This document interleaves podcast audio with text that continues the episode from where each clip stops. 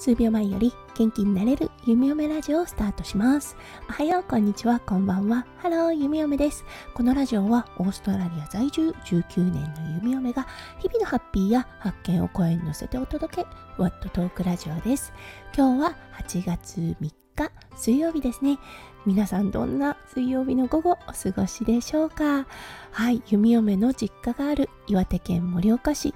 うんあのね今朝のツイート間違ってしまったんですが三叉踊りというお祭りが開催されています。はい。あの、弓嫁の記憶ではね、8月3、4、5っていうイメージがあったんですが、きちんと調べたら今年は8月1日から4日までとのことでした。もうね、あの、三叉踊りって聞くだけで、心がウキウキしてワクワクしてしまうのは弓嫁だけでしょうか。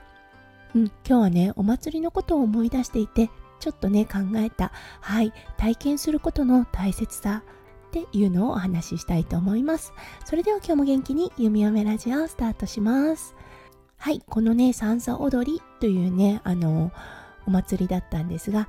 岩手県全土で行われているお祭りです。そして岩手県の県庁所在地である盛岡市は、はい、この8月初めにね、大きな大きなお祭りを開催します。各企業がパレードをするんですね。はい、そしてね、弓嫁も子供の頃に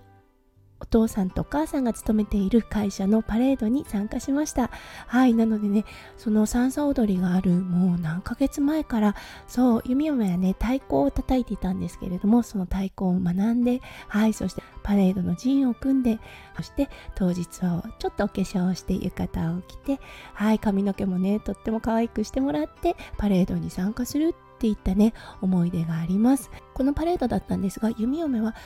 記憶をたどるとおそらく小学校の高学年の頃にねあの参加したお祭りです。なので多分2年とか3年とか参加したのかな。うんだけどね今でもその空気感だったりとかそうあの楽しかった思い出とかねがあの鮮やかに蘇ってくるんですよね。そうだからね子供の頃に体験したこと、うん、経験したことってねやっぱりすごく大事なんだなって。そしてねこの日本特有であるお祭りという文化がねやっぱり素晴らしいなって思ったんです。そう日本ね各地で行われているお祭り。そしてそれを経験する体験する。うん、あのもちろんね大人になってからも楽しいんですがやっぱりね子供の頃に体験するっていうのはねほんと財産になるんだなって思いました。そう。日本人に生まれたからこそ体験できる。オーストラリアもねもちろんフェスティブっていうものはあるんですけれども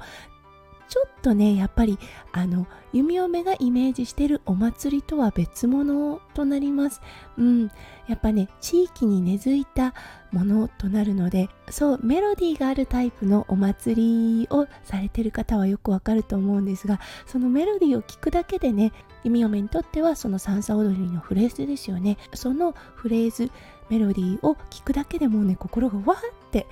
なんか嬉しくなっちゃうんですよね。息子くんにもぜひね経験させてあげたいなとは思うんですがそうどうだろう夏の時期に帰国は叶うかなって思います。日本の夏はやっぱり厳しいのでねそれプラス旅となると大変ですよね。うんでもねいつか日本のお祭りっていうのを体験させてあげたいなって思っています。はいということできっと日本各地でね行われているお祭り